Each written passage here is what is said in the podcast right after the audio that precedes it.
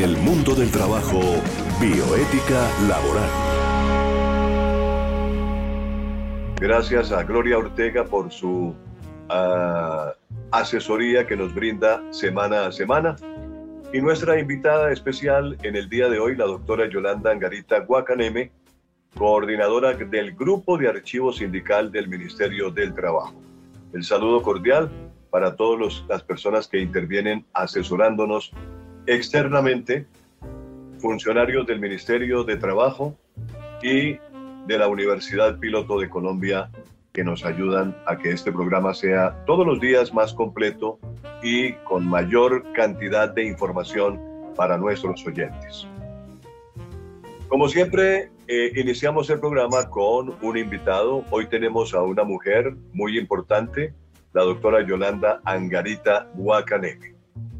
Doctora Yolanda, muy buenas tardes, bienvenida.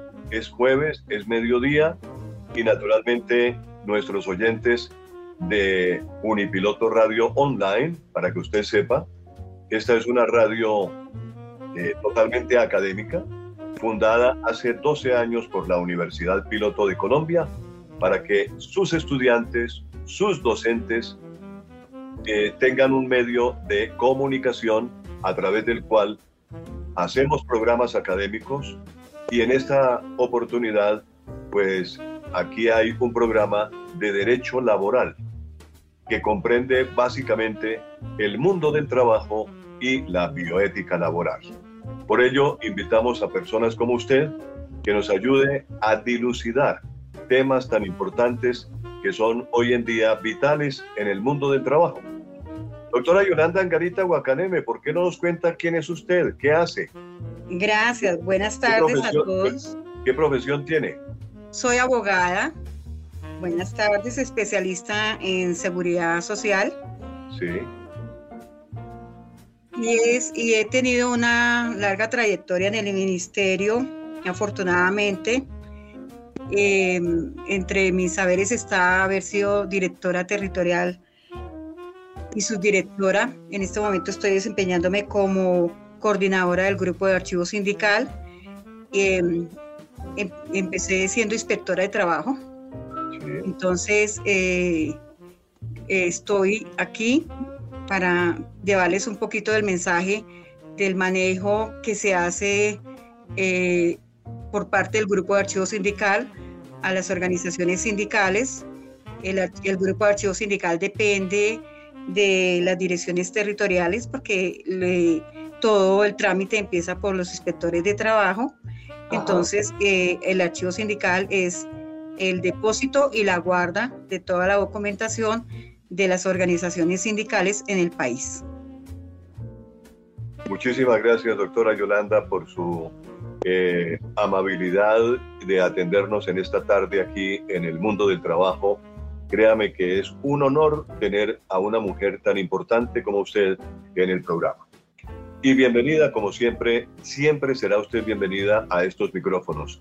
Cuando usted quiera, no es sino que diga y es bienvenida porque este es un programa que, que lo hemos eh, ideado precisamente para que el Estado colombiano, la universidad, que es el mundo de la academia, y el público que nos escucha, pues logremos dilucidar los temas más importantes desde el punto de vista del mundo del trabajo.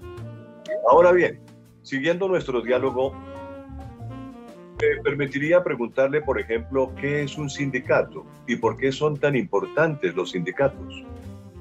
Sí, un, sindicato es una, eh, se puede decir en redundancia, que es una organización sindical que se constituye principalmente con trabajadores en una empresa, aunque eh, afortunadamente estos, eh, los, los sindicatos han ido teniendo un desarrollo muy grande y pues casi ahora estamos partiendo que hay sindicatos de industria, que es eh, la formación de trabajadores de varias empresas de la misma rama entonces, eh, los sindicatos pues son eh, entidades que tienden y propenden por el bienestar común de los trabajadores y buscan eh, que se que se logren muchos frutos para que los trabajadores tengan un bienestar y un, y un mejor desarrollo en sus vidas.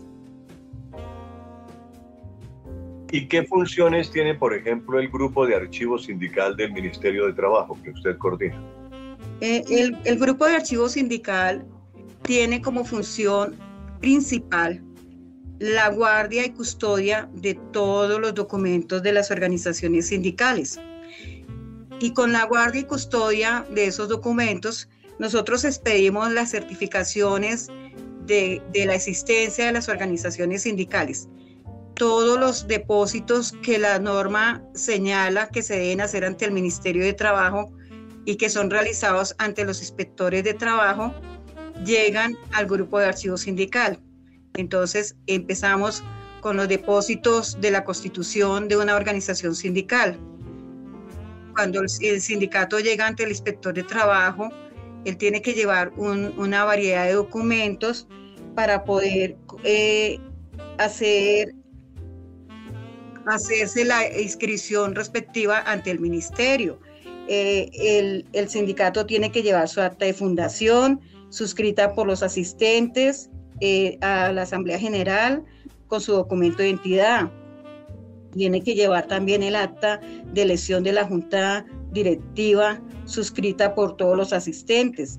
Tiene que llevar copia de la Asamblea en la que fueron aprobados los estatutos. Eh, y tiene que llevar el ejemplar de los estatutos y la nómina de la Junta Directiva indicando quiénes son los representantes que van a ser a partir de ese momento quienes van a tener eh, la vocería de la organización sindical ante el empleador o los empleadores. Estos documentos, después de que el inspector los ha insertado en un documento que se llama Depósito de Constitución de Junta Directiva y de Creación de una Organización Sindical, son remitidos al Grupo de Archivo Sindical, quien los conservará. Eh, el Grupo de Archivo Sindical es es sui generis, eh, está también regulado por el Archivo General de la Nación y, todos los documentos son considerados de carácter histórico. Tenemos eh, sindicatos desde 1936, exactamente. Yo quiero recordar algunas palabras de un profesor que tuve en la universidad y me decía que el Estado es la organización perfecta. Entonces, me, acaba usted de confirmar que es perfecto el orden que tiene el procedimiento de archivo sindical el Ministerio de Trabajo.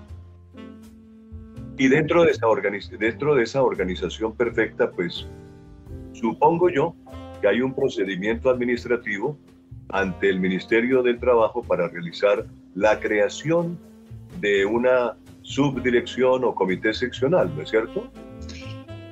Eh, las subdirecciones o, o comités pues hacen parte y están insertas en los estatutos de la organización sindical. Eh, los estatutos de la organización sindical son el norte de la, de la misma. Ellos tienen que ceñirse a lo que ellos han decretado en esos estatutos. Entonces, para la creación de una subdirectiva o de un comité, obviamente eh, tienen que ceñirse a lo que señalen sus estatutos. Doctora eh, Yolanda, eh, cuando hay cambios de junta directiva o comité ejecutivo, ¿cómo es ese procedimiento administrativo ante el ministerio? como ya le informé, los documentos que tienen que llevar usualmente son las copias de las actas de las asambleas, las nóminas de las personas que asisten a la, a la asamblea o, al, o a la o a la mm, se me olvidó cómo es que se llama la de los eh, las federaciones la, a los congresos. Se dirigen en congresos. entonces eh, eh, los los mm, los sindicatos, las federaciones o las confederaciones tienen que llevar específicamente el acta de la forma como fueron elegidos los directivos, tienen que llevar las firmas de, las personas que asistieron a las asambleas respectivas y, tienen que eh, informar cómo se eligió la junta directiva eh, o, el comité ejecutivo de la federación o confederación. Claro.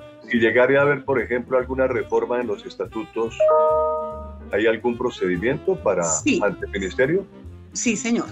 Eh, para hacer una reforma de estatutos igual se tiene que hacer una asamblea de los afiliados a la organización sindical. Usted sabe que eh, usualmente debe haber un quórum para, para esa reforma de estatutos.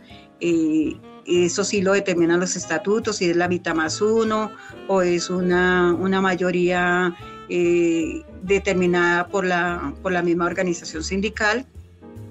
Y tienen que estar estas personas allí y cada, cada artículo debe ser, eh, que se va a reformar, debe eh, en el acta que se, que se em, eleve, debe hacerse la anotación de qué artículo se reforma, cómo, cómo era antes el artículo y cómo quedará a partir de la fecha. Exactamente. Posteriormente, entonces, eh, los, los estatutos con su, con su acta respectiva son llevados ante el ministerio, ante el inspector de trabajo. Todos los depósitos de organizaciones sindicales se efectúan ante un inspector de trabajo de una dirección territorial del ministerio. El ministerio tiene eh, en todos los departamentos direcciones territoriales y tiene inclusive oficinas especiales en los departamentos como Santander, hay una oficina especial que es la oficina de Barranca Bermeja. En Antioquia está la oficina especial de Urabá y en el Valle del Cauca está la oficina especial de Buenaventura. Entonces, eh, los, los sindicatos deben dirigirse ante el inspector de trabajo de su domicilio, el que está establecido en los estatutos, y allí llevar el acta de la Asamblea de la Reforma, el ejemplar de los nuevos estatutos, el inspector realiza el formato para cada, para cada depósito hay un formato. Entonces, él en este caso utilizará el formato de la reforma de los estatutos, insertará lo que, lo, lo, que está señalado dentro del formato y lo hará llegar al grupo de archivo sindical cuando ya se haya realizado el depósito y se haya firmado por el inspector. Estamos dialogando con la doctora Yolanda Angarita Guacareme. Ella es la coordinadora del Grupo de Archivo Sindical del Ministerio de Trabajo sobre trámites administrativos de derecho laboral colectivo. Y ella nos acompaña hoy en el mundo del trabajo y la bioética laboral. Tengo otra pregunta, doctora Yolanda.